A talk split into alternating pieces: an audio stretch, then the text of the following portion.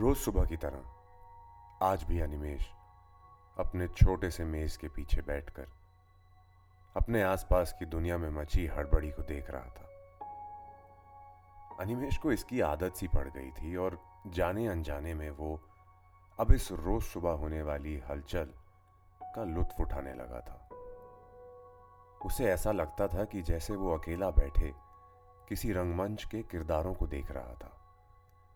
अनिमेश बंबई के एक बड़ी हाउसिंग सोसाइटी का सिक्योरिटी सुपरवाइजर था।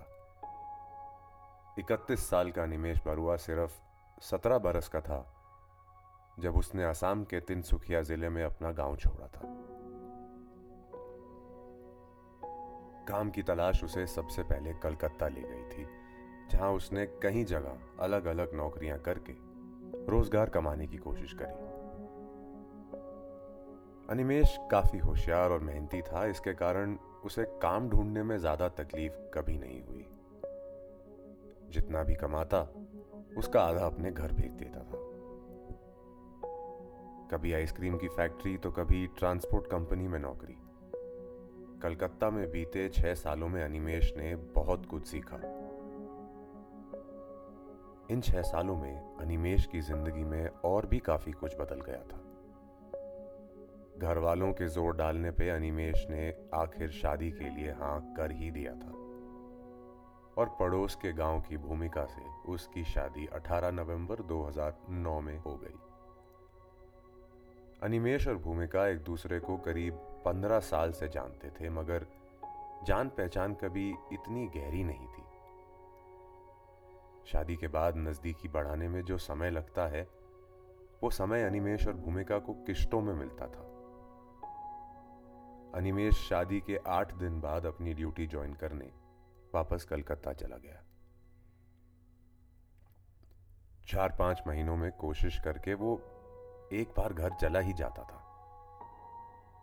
जब वो शादी के बाद पहली बार घर गया तो कलकत्ता से एक सेकंड हैंड मोबाइल फोन खरीद के उसने भूमिका को तोहफे में दे दिया। वो हर हफ्ते उस नंबर को रिचार्ज करवाता और फिर हफ्ते भर घर और गांव की कहानियां भूमिका से सुनता। भूमिका भी कलकत्ता जैसे महानगर की कहानियां सुनने के लिए बेचैन रहती थी। हफ्ते में 2-3 बार तो अनिमेश से वो कह ही देती थी कि मुझे भी अपने साथ ले जाओ ना। अनिमेश उसे हर बार वादा करता था कि एक दिन मैं तुम्हें अपने साथ जरूर ले जाऊंगा। 2011 में अनिमेश बंबई आ गया, सपनों का शहर। लेकिन वो यहाँ बड़े या छोटे पर्दे पे काम करने के ख्वाब लेके नहीं आया था। कलकत्ता में बीते आखिरी कुछ सालों में उसने सिक्योरिटी सुपरवाइजर की ट्रेनिंग करी थी और अब उसका तबादला बंबई कर दिया गया था। कलकत्ता के मुकाबले बंबई बहुत ही बड़ा था और यहाँ मानो इंसानों की लहरें थी जो कभी खत्म नहीं होती थी। शुरुआत में उसे अपने लिए एक शांति भरा कोना भी ढूंढना मुश्किल लगता था,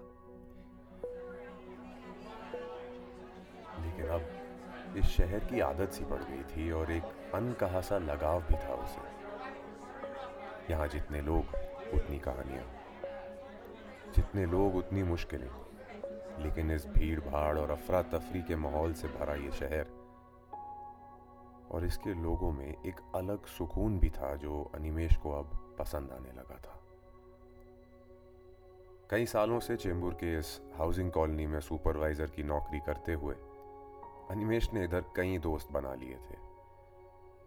इस कॉलोनी के लोगों के लिए वो एक सहारा था, एक दोस्त था और अब एक बड़े से परिवार का हिस्सा भी था। 7 इमारतों की ये कॉलोनी थी और हर इमारत में 6 मंजिलें। अनिमेश को सुबह की मची ये चहल पहल बहुत ही मज़ेदार लगती थी। कहीं कुशल जी दफ्तर के लिए लेट होने पे नाराज़ और बेचैनी से गाड़ी की तरफ दौड़ते थे, तो कहीं उर्मिला मेम साहब अपनी 8 महीने की बेटी को गोद में लिए पार्क के बेंच पे धूप सेकती मिलती। खन्ना साहब की माँ मंदिर से लौटते हुए अनिमेश को प्रसाद देती जाती थी। हर घर की सुबह थोड़ी अलग होती थी और थोड़ी एक समान भी।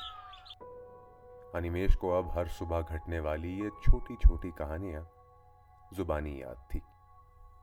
इन सब के बीच वक्त कहाँ बीत जाता था अनिमेश को पता ही नहीं चला। आज कॉलोनी में अलग ही चहल पहल लगी हुई थी। छुट्टी का दिन था और चारों तरफ से रंग खेल रहे थे। हर घर से बेहद लजीज खाने की खुशबू आ रही थी और एक हल्का सा खुशी का माहौल बना हुआ था। अपने सुबह के राउंड पे निकले अनिमेश बरुआ ने अपने सामने कुछ देखा और वहीं खड़े होकर मुस्कुराने लगा। वक्त जैसे थम सा गया था और वो एक अलग ही दुनिया में खो गया। सामने शिंदे साहब अपने पोते को पतंग उड़ाना सिखा रहे थे और उसकी हर गलती को नजरअंदाज करते हुए उसे दोबारा शुरू करने को कह रहे थे।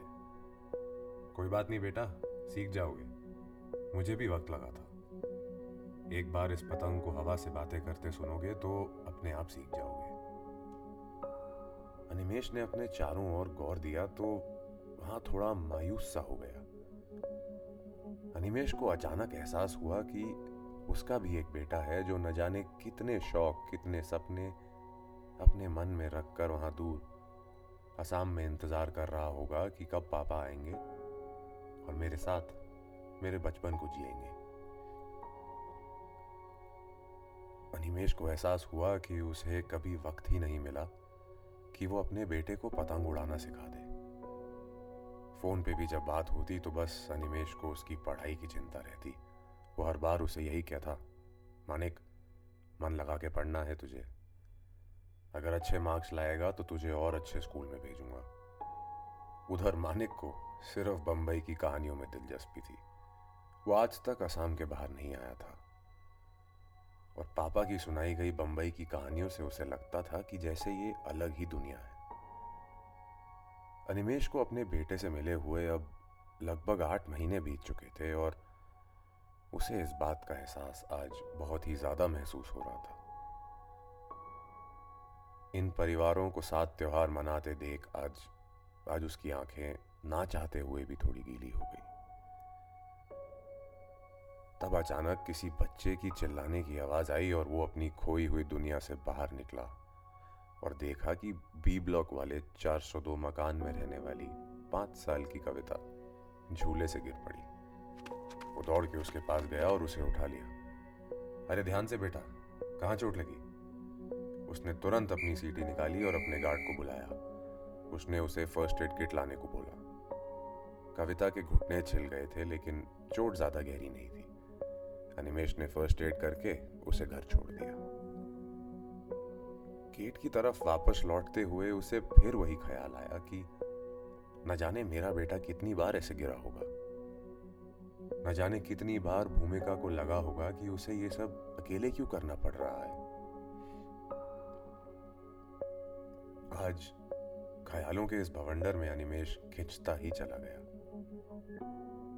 हर रोज मुस्कुराता हुआ अनिमेश आज एकदम चुपचाप अपने मेज के पीछे बैठा रहा। हाथों में एक कलम था जो उसके ख्यालों की रफ्तार के साथ साथ अलग अलग लकीरें बना रहा था।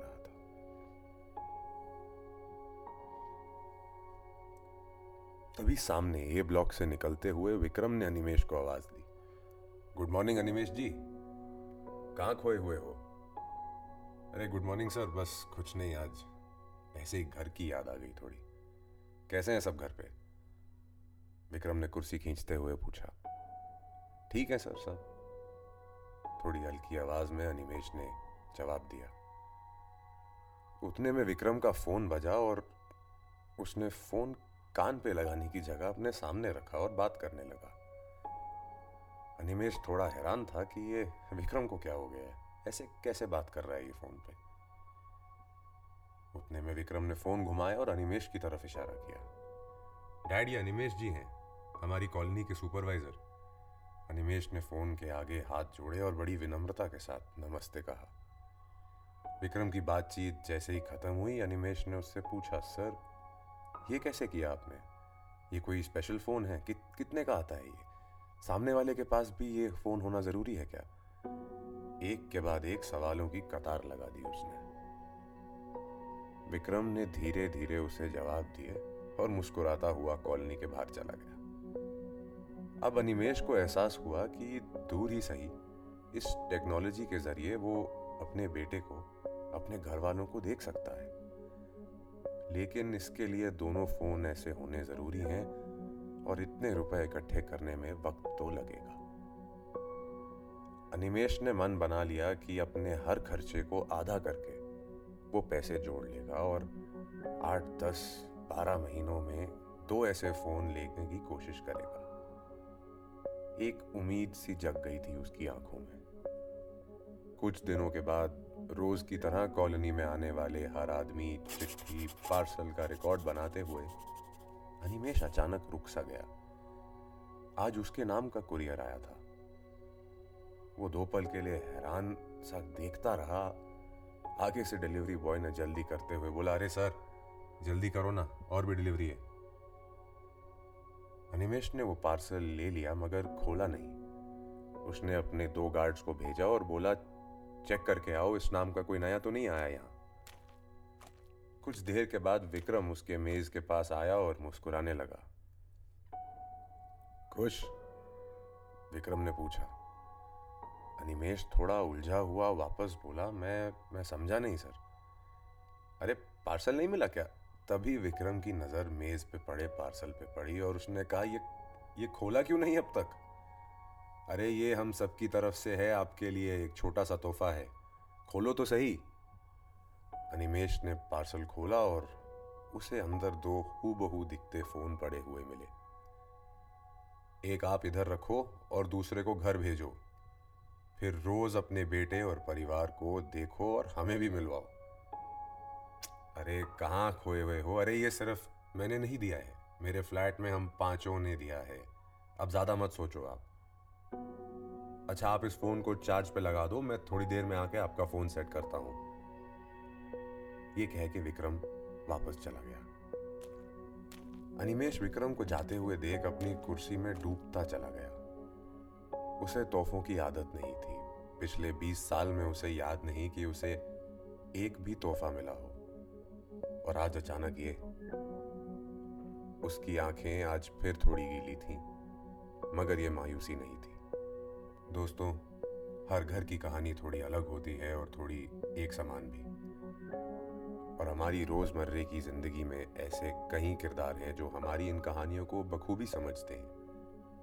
अनिमेश बरुआ भी उनमें से एक किरदार है जो दिल्ली, बॉम्बे, बैंगलोर, हैदराबाद जैसे महानगरों में हमें रोज मिलते हैं और न जाने कितने अलग अलग ढंग से हमारी मदद करते हैं और हमारे लिए न जाने कितने छोटे बड़े काम करते हैं। इनमें से कई लोग भारत के अलग अलग कोनों से आए हुए हैं जो अपने परिवारों से बहुत दूर हैं। कभी अपने दिन की रफ्तार पे ब्रेक लगा के 2 पल इनका भी हाल पूछ लें, 2 पल इनके लिए भी निकालिए और 2 बातें ही सही इनके साथ भी कुछ बांट लें। दोस्तों, इस प्रोग्राम का नाम है कहानी मेरी तुम्हारी।